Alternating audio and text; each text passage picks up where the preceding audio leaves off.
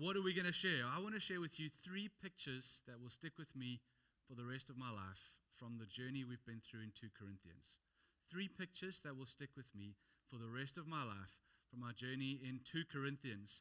I, I know sometimes um, I, it, can feel long working through a book in the Bible. Hey, uh, and sometimes you come to passages where you get to and you think, oh, that's not the most exciting passage, right? Hey, oh, maybe I would have skipped that one or whatever. But there's something that happens to us, I think, as people when we when we slow down and we work through these books of the script of, of the Bible in the way God wrote them. Uh, that, that's not like um, it's not. It's different than just dipping into topic after topic after subject after subject. It, it just stews in you. Is that the right word? You, you marinate in these words. And, and I've found that uh, happened at the end of James, happened at the end of Mark. There's certain things that have stuck with me as a believer. And so I'm trusting that um, something of this is happening in you as well as I share with you three pictures that will stick with me. What are we doing next year? You want to know what we're preaching about next year? Anyone so next year we're going to go, we were Gospels in Mark, we were James in the New Testament, we were in 2 Corinthians in the New Testament. We're going to go back to the Old Testament next year for a significant chunk of the year as we work through the books, book that is 1 and 2 Kings as, a, as we preach through Kings. And, and what you're going to see in Kings is how do we go from the, the heights of David in this kingdom, the amazing heights of, of Solomon to the depths of by the rivers of Babylon, where, there where we wept, where we remembered Zion. How, how did we go from there to here? And, and, and we see king after king after story of, of God's faithfulness and people's faithlessness in him, and, and, and God's patience and, and great adventures and exploits of Elijah and Elisha, these prophets. And, uh, and we see these beautiful narratives come alive to us, as well as working through a beautiful book written by Dane Ortlund called Gentle and Lowly. It's the only verse in, in, the, in the Gospels where Jesus tells us what he himself is like. For I am gentle and lowly in heart. We're going to look not just at what Jesus did, but we're going to look at who Jesus is, his very, very self, his heart, his nature. And you're going to see in him something I think so profound that's going to shape us as well. So, next year, really excited uh, to go on a bit of a journey. Um, as I said, this is my final um, message of the year. And um, if you want to make your way in your Bible to 2 Corinthians chapter 2, um, next week will be James's final message as well. And so um, don't miss that one. Really exciting as well. Um, and uh, are you ready? Let's buckle up. Okay, I've got three pictures from three different spots in 2 Corinthians that I'm trusting are going to stick, uh, stick with us and shape us as people. The first one is this conquered messengers. We are conquered messengers. 2 Corinthians chapter 2 verse 14 to 17. Are you ready? But thanks be to God. But thanks be to God. What is Paul so thankful for? Who in Christ always leads us in triumphal procession and through us spreads the fragrance of the knowledge of Him everywhere. So here's this thing Paul is so grateful, but thanks be to God. Why? Because he is always led by Christ in triumphal procession. And while he's being led by Christ, Christ, through Paul and through these apostles, uh, spreads the fragrance of the knowledge of Him. You see the messengers element. For we are the aroma of Christ among those who are being saved and among those who are perishing. To one, a fragrance from death to death. To another, the fragrance from life to life. As Paul is being led in triumphal procession by Christ, he's preaching the gospel, he and the disciples, and, and so the apostles. As they preach the gospel, some from death to death. No, no, no, we're not interested in that at all. You just keep your religious nonsense to yourself. No, no, to others from life to life. Oh, tell us more about Christ and his power to save and change. So, so, so brings about these two different responses to one a fragrance from death to death to another a fragrance from life to life who is sufficient for these things what gospel minister could ever consider himself sufficient to be doing this ah for we are not like so many peddlers of god's word but as men of sincerity as commissioned by god in the sight of god we speak christ. Let's have a look at this picture. I want to zoom in on the actual picture and trusting that it's going to stick with us in our minds. Paul is so grateful. He is so grateful to god for something. What's he so grateful for? That he is led in a triumphal procession. And that while he's being led, Christ is spreading the gospel through him. Triumphal procession, if you remember back to the Sunday we unpacked it, is a Roman victory parade where prisoners of war are being led by a victorious Roman general. And so Christ is this victorious general, having defeated sin and death, as we sang. And Paul is a prisoner of war. He was an enemy. Christ conquered him. Now he's been taken captive as a prisoner of war, and now he is being led in a triumphal procession. The culmination of a triumphal procession was being put to death as a prisoner. Christ, though, saying, While I am being led in triumphal procession, led towards uh, death, I, I didn't know, but I was being led towards dying to myself. But in fact, I discovered I'm being led as I die to myself to my new life in Christ. He was once an enemy of God, he was a persecutor of Christians, and Jesus conquered him. In this twist where prisoners of war should be led to death, he is being led to die to himself and discovering as he does so, he, he is being led into new life in Christ. Take a look at this picture. I'm trusting that this picture would stick and help cement it. This is from the, the Bible Project. And it's this picture that they describe of what's going on here. It's one that grabbed me as I prepared for the series. Here is Paul and the other apostles, um, and, and, and they're pointing to Christ. They're slaves, they're bound. We'll talk about that in a second. But they are being led as they point to Jesus. But thanks be to God.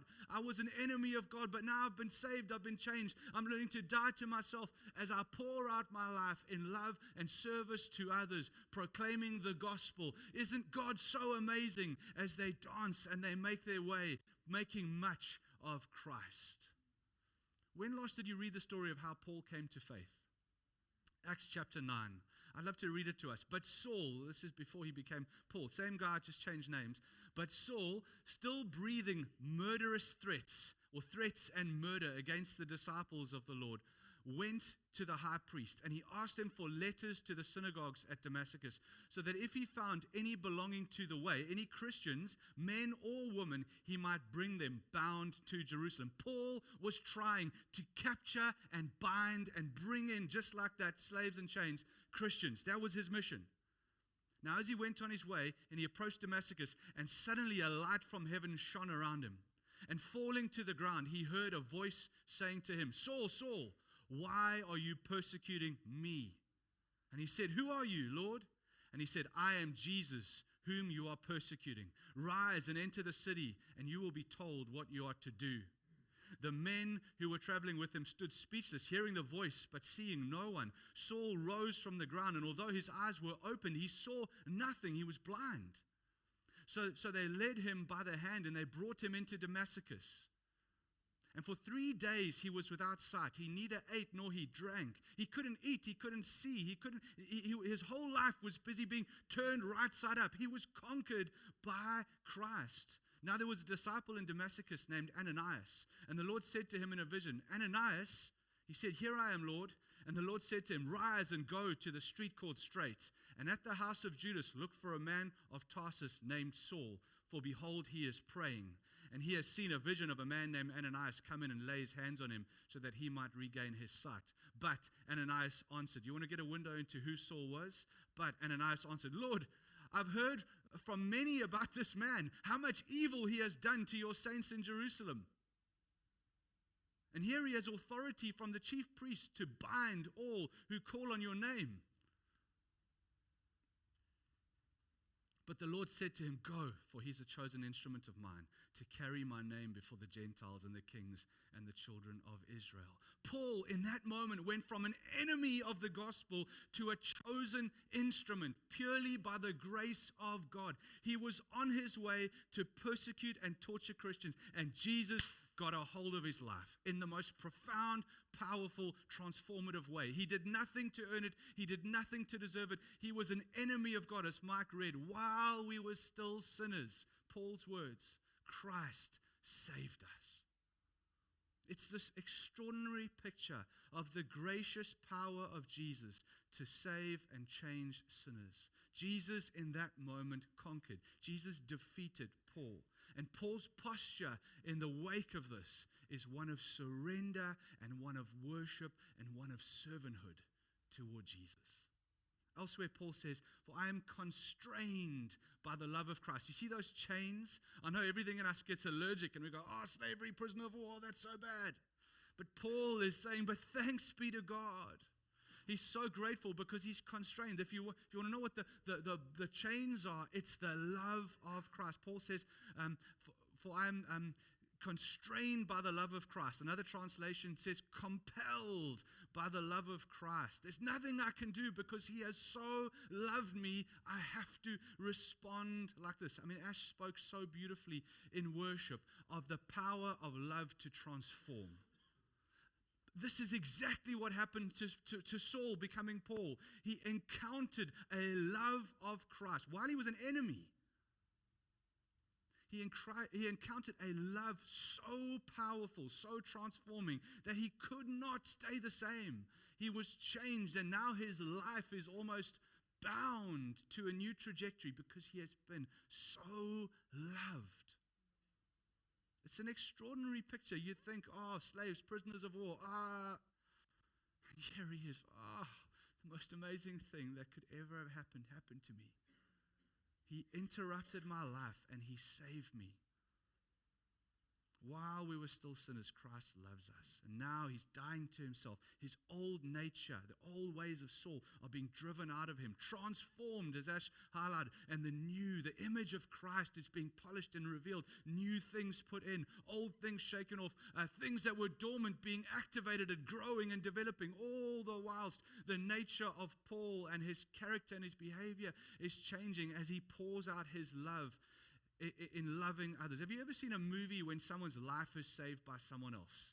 You know, maybe one of those like karate movies or those kind of in an honor shame Chinese culture, maybe that, that culture where, where someone says, You saved my life, and then he follows you around everywhere, right? Why? Because you saved my life. I owe you my life. I, was dead, and then you saved me. Now, I'm going to kind of, have you seen one of those movies? I'll follow you around. I, you loved me. You risked so much to save me. Now, I, I feel I, out of love, I respond to you. This is what Paul is saying. He's using the image of slavery, but it's a slavery rooted in being so loved and so transformed that I cannot help but do anything else. Uh, everything else is just less to me. And so he takes these steps toward dying to himself. This is how Paul understood what it meant to be a Christian. What does this new life look like to Paul? It looks like spreading the message, conquered messengers. It looks like proclaiming Christ, the fragrance of life. Paul, in a sense, as a conquered prisoner of war, I think it's best embodied. I couldn't help in my preparation be reminded of the Heidelberg Catechism, the, the first article of the Heidelberg Catechism. It's so beautiful. It says this What is our only comfort in life and in death? The Heidelberg Catechism was formed to help Christians to understand the doctrine. The, the, clergy at that stage understood much of the doctrine, and there was the Reformation that happened, but this, this happened at a kind of high level, clergy level. And so these catechisms were formed so as to be able to teach ordinary followers like you and I the truth of, of the gospel and of, of the faith. And so this is article number one of the Heidelberg Catechism. What is your only comfort in life and death? The series of questions and answers. That I am not my own. You can imagine Paul marching with the believers that I am not my own, but I belong, body and soul, in life and in death, to my faithful Savior, Jesus Christ. He has paid for all my sins, fully paid for all my sins with His precious blood. He has set me free from the tyranny of the devil. I was an enemy of God, Saul, persecutor of Christians, set free from the tyranny of the devil. He, he watches over me in such a way that not a hair can fall from my head. The love of Christ without the will of my Father in heaven. In fact, all things must work together for my salvation. Because I belong to Him, Christ, by His Holy Spirit, assures me of eternal life and makes me wholeheartedly willing and ready from now on to live for Him, constrained by His love. It's an extraordinary picture. Putting this all together, picture number one Paul is conquered dying to his old self, learning to live for Christ in new ways. He has become a sent messenger. Make sense? What's the application to our lives? Well, let me ask you a question. What king are you living for? Who is your life's message pointing to? Under whose authority is your life? To what have you bound yourself to?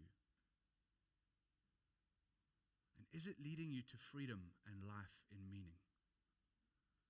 Whose authority are, you doing business by? Whose authority are you doing marriage by, relationships by?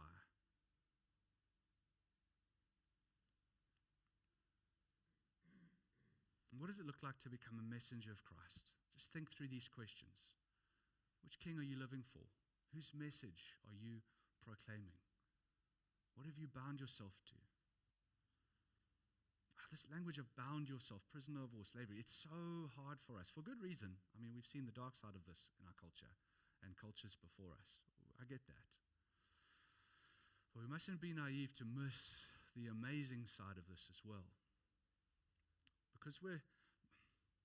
David Foster Wallace, an atheist, um, he, sadly, he took his own life. He was an extraordinary thinker, remained an atheist for all of his days. This is what he said once at a, um, at, his gradu- at, a, at a graduation address to a bunch of students in a famous speech that he gave. I think it was called uh, Water or something like that. He says this He says, Here's something else that's weird but true. In the day to day trenches of adult life, there is actually no such thing as atheism. Now, hang on, he's an atheist. There is no such thing as not worshiping. Everybody worships. The only choice we get is what to worship. And the compelling reason for maybe choosing some sort of God or spiritual type thing to worship is that pretty much everything else you worship will eat you alive. If you worship money and things, if they are where you tap real meaning in life, then you will never have enough. Never feel you have enough. It's the truth. Worship your own body and beauty and sexual allure. You will always feel ugly. And when, when time and age start showing, you will die a million deaths before they finally plant you. Everybody worships. It's not something that you decide to do or not. A human being is created. I mean, uh, uh, uh, the, the fancy language you've heard before, there's a God shaped hole in all of us, but all of us long to find meaning. As creatures, this picture of the camel man who does everything on his own, it is just, not, it's fiction. It's fiction. You, you, you just lose meaning on your own independent mission in life. We are created to belong, to be a part of something greater than yourself. And Paul said, Jesus graciously arrested my life, conquered me, and gave me meaning and purpose and belonging and restored me to my relationship with God. Now I'm a conquered messenger. The greatest thing is having the right king. The greatest thing, true freedom comes not by the absence of constraints, but it comes from the right constraints. That's where lasting meaning and freedom come from.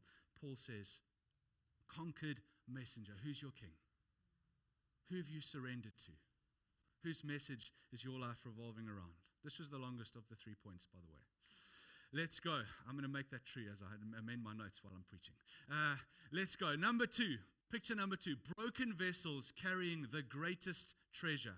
Broken vessels, inferior vessels could have used, fragile vessels, inexpensive vessels carrying the greatest treasure. Um, let's go. Verse 7. But we have this treasure in jars of clay to show the surpassing power belongs to God and not to us. We are afflicted in every way, but not crushed. We're perplexed, but not driven to despair. Persecuted, but not forsaken or not struck down. So, struck down, but not destroyed. Always carrying in the body the death of Jesus, so that the life of Jesus may be manifested in our bodies. For we who live are always being given over to death for Jesus' sake, so that the life of Jesus may also be manifested in our mortal flesh. So death is at work in us, but life too. You see these two contrasts, these two juxtapositions that Paul is trying to present to us today in order that we would see what he's trying to say. It's these series of truths that drive home and drive apart to us two ideas. Let me just grab some water. I woke up yesterday morning and um, investigated a leak in my shower. And I found it. And then you know, when you take one thing out, I just pulled the silicon out, right? And then I took the next thing out, and then I discovered the next thing. And pretty soon, I didn't have a shower; I just had a hole right through to my uh, my room, and uh, and that was all the that's all the dust I think that's in my throat now. Um, but I love those sorts of things two contrasting passages. Uh, uh, I, I, in this passage, two contrasting ideas Paul is trying to put before us.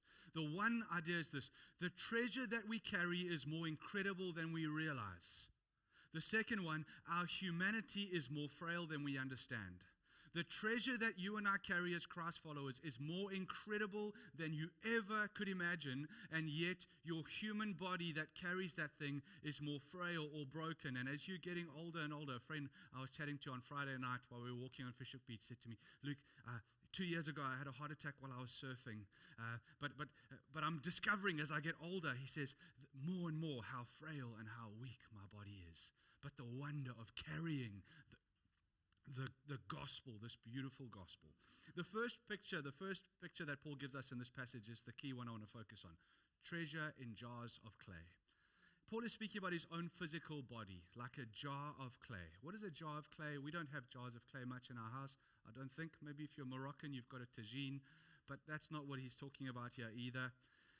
A jar of clay was just a vessel for transporting. You carried something inside. It was fragile, it was inferior, it was expendable. What sort of things does it remind me of in our day and age today? The wrapping of your Christmas gifts. Right? The box that carries the treasure inside. The Takealot delivery arrives at your house, and there's the box. What do you do? You rip apart the packaging, the jar of clay, so as to get to the treasure inside. Right? I remember when I was 17, I landed my first proper job.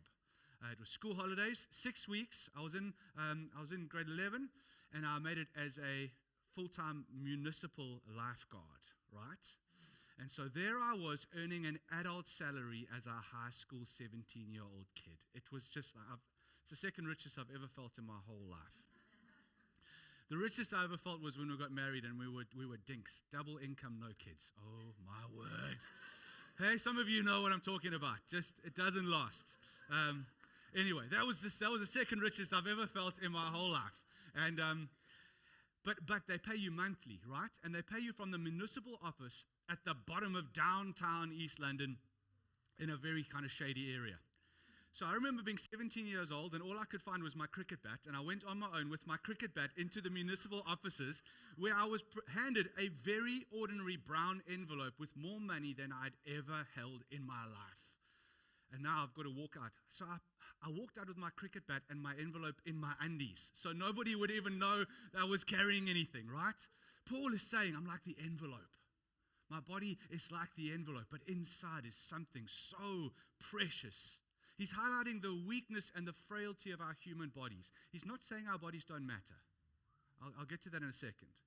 But he's talking about how they're prone to break. They, they, they lack outward beauty. They're not particularly desirable. We struggle with sleep sometimes. We struggle with illness sometimes. Our memories let us down.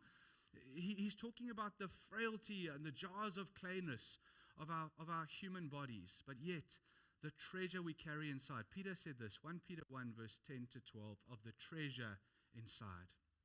Concerning this salvation, the prophets who prophesied about the grace that was to be yours searched and inquired carefully. Here's their moment in history, first century Christians discovering the gospel. Here's us.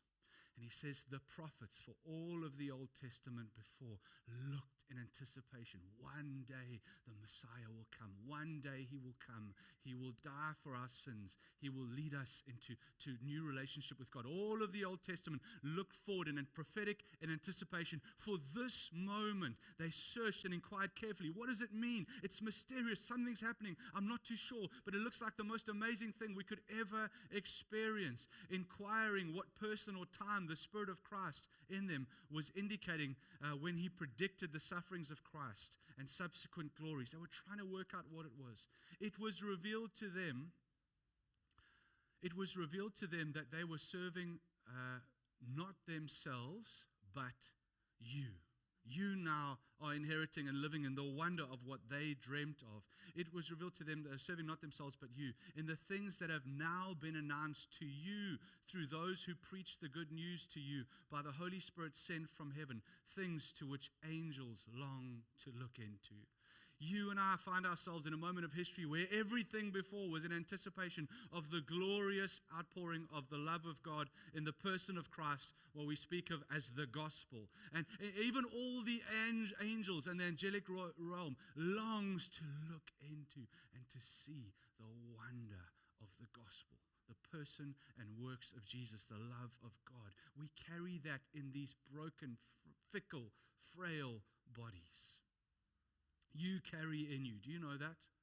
The hope of the world, the power to save and to change and redeem the whole world, let alone the South Peninsula of Cape Town, let alone your very neighborhood.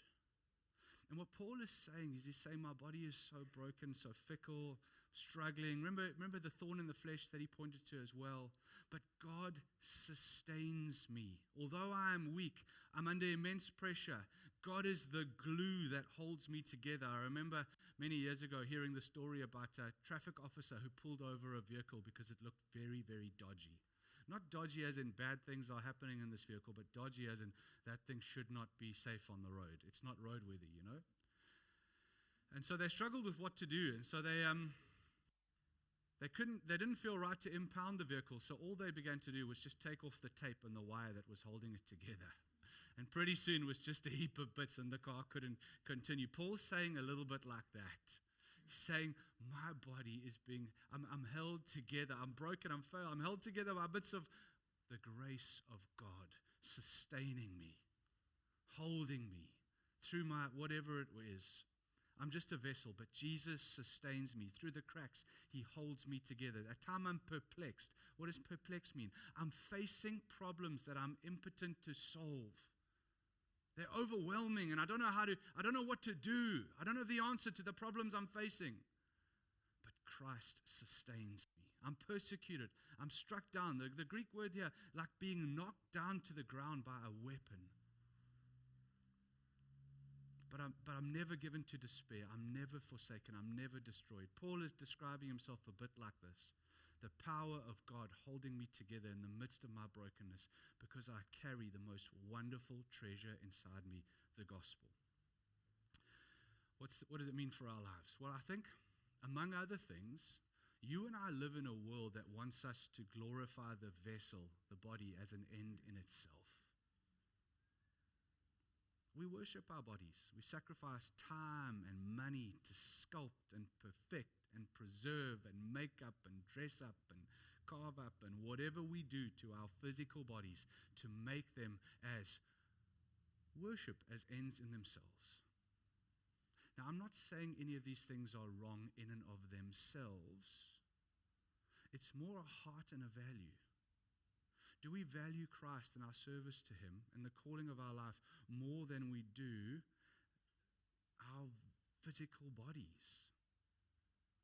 I, I think in our culture, we, we, we, we morph our bodies more and more to, to the shape of an image we've created within ourselves than even seeing our bodies as given us as means of serving and glorifying God. And Christianity gives us this almost contrasting but beautiful tension when it comes to understanding our bodies that your body is both incredibly valuable. It's not just immaterial. It's not just meat that doesn't matter. It's not just nothing that you throw away. That's the failure of the metaphor I was using around the packaging because that's not exactly what Paul is saying. If you know, sometimes when you develop a metaphor too far, it, it no longer loses, uh, it loses what you want it to say. But within Christianity, we have the sense of your body matters immensely to God. It's part of who you are, but your body is not to be worshipped, it's for worshiping Christ. You, are not a spirit trapped in a flesh prison. Your body is part of who you are, the scriptures teach us. But and I'd love to give us two big butts. You know, I like big butts. Two big butts. That's a song. If, if you. um, I like big, two big butts, right? Your body is part of who you are, it's part of what makes you you. It's not like in our culture where we believe your body is nothing. You just chop and change and do what you want as you please. It's irrelevant. It's just just packaging, throw it away. You're, you're just a spirit trapped in this fleshly being. That's not Christianity. However, number one, your body was created to worship and to serve Christ and others and to radiate and display the glory of God. So, yes, it's a jar of clay. Yes, it's broken. Yes, it's fragile, fragile. But it was created to worship God, and to that end, Christ sustains you in your weakness and in your brokenness. And the second thing I want to say is created to worship and serve.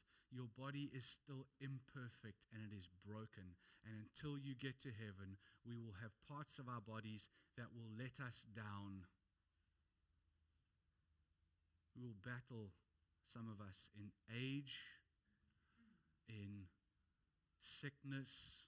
There will be parts of our bodies that we will wish were stronger, faster, smaller, bigger, thinner, less droopy. Uh, I'm talking about my stomach. Um, I'll stop. But you know what I'm saying. You know what I'm saying. It, it happens to all of us. This is true. This is what Paul is saying. This is, this is the reality. However, however, as imperfect as our bodies are, they carry the beauty and the wonder and the splendor of the most glorious treasure the world will ever see. Do you know that? Hallelujah. Hallelujah. I think that's Phil's way of saying, hey, Luke, you're getting yourself in trouble. Slow down now. broken vessels carrying the greatest treasure. Third and final picture as we land eternal beings in a temporary world. I stole the, t- the, the point from our sermon series. So we do not lose heart. Though our outer self is wasting away, our inner self is being renewed day by day. Look at these two simultaneous things that are happening. There is an outer self. It is wasting away day by day. Yet, um, our inner self simultaneously is being renewed day by day. For this light and momentary affliction, hardship, is preparing for us an eternal weight of glory beyond all comparison as we look not to the things that are seen, but to the things that are unseen. For the things that are seen are transient, but the things that are unseen are eternal. There is a transformation. This outer self is wasting away, this inner self is being renewed day by day. The, the temporary present is being, uh, it, it, the sun is setting whilst the sun is rising on the glorious eternal future. This verse got me through some of the toughest moments of my life. As a 17 year old kid, God gave me this verse. I committed it to memory through the difficult moments of high school, of insecurity, of anger with family circumstances, of feeling like, like, like I don't belong anywhere, of, of, of having mates and then coming to faith and then lo- feeling like I'm losing my mates here, but there are no other Christians around as well, and wondering what it looks like, feeling lonely and insecure, was there that Christ gave personally to me this scripture. And it opened up my eyes to see a world greater than the temporary trials I was facing. The outer self that Paul is speaking about is yes, it's our weak and fallen jars of clay bodies as well, but it's also the temporary circumstances and struggles that you experience in life. He's saying all of these struggles and adversities, they have an expiry date.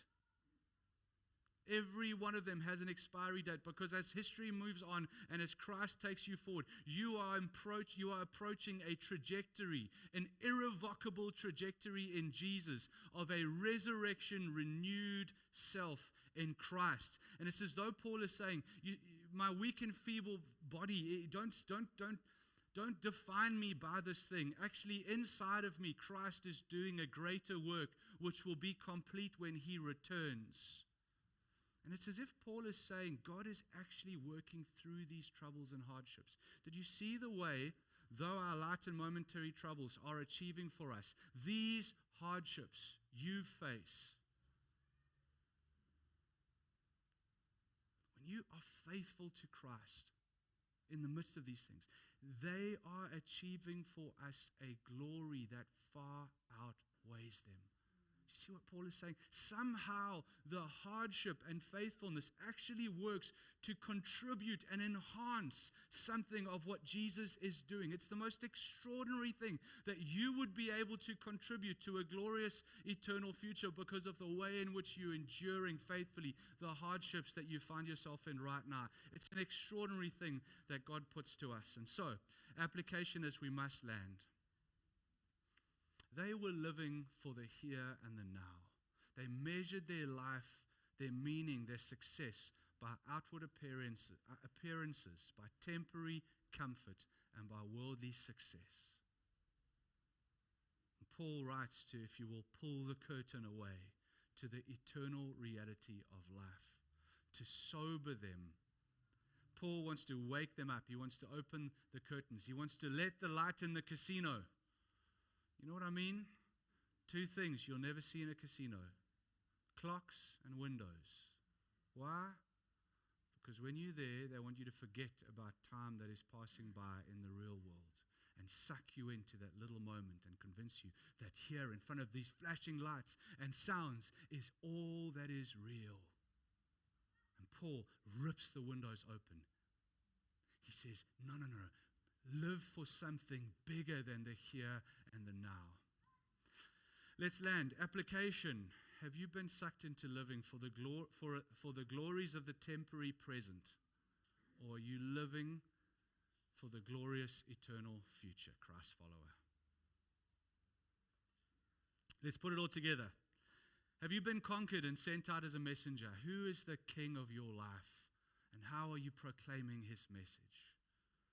Secondly, your body and my body is broken, it's imperfect, it's temporary, yet you carry within you, Christ follower, the greatest treasure the world has ever known. In you is, if every Christian in the world was suddenly eradicated from the planet, in you is all the DNA required to, to repeat the whole of Acts and the best part of church history. Do you know that? It's in you. That's what you carry in the gospel. Ultimately, all of our bodies will fail, but Jesus sustains us, and there is resurrection life to come. The secret to life is understanding you're already living in eternity.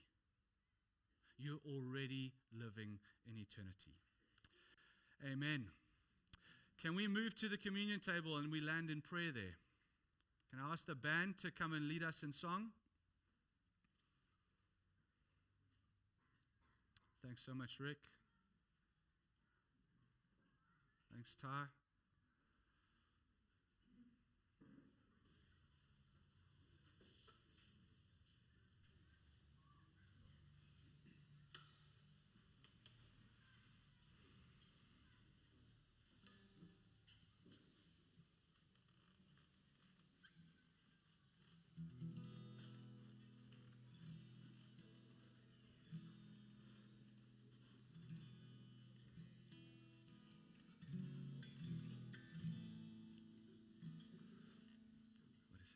Us in prayer. Can we stand together? I'm going to lead us in prayer, and then we're going to sing the song. And can I invite you just to take communion while we sing in the beautiful song, How Deep the Father's Love for Us? Paul knew more than anyone the power of love to break in, unsolicited, undeserved, yet also unlimited and unrestrained, breaking in to transform a life. It's this, this bread, this grape juice that speak of Christ's unlimited, inexhaustible, selfless love for us.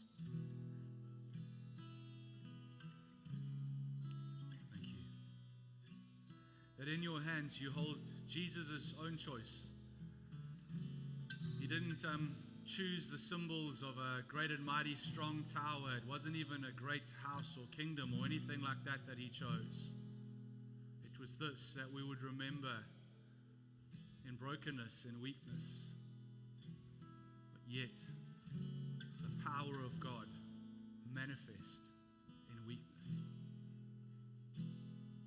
love of God poured out and shed abroad in our lives through Christ. Thank you, Jesus.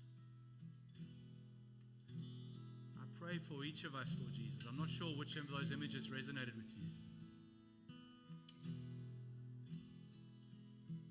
Would you do business with Jesus as we stand in this place of communion? He is here, He is present.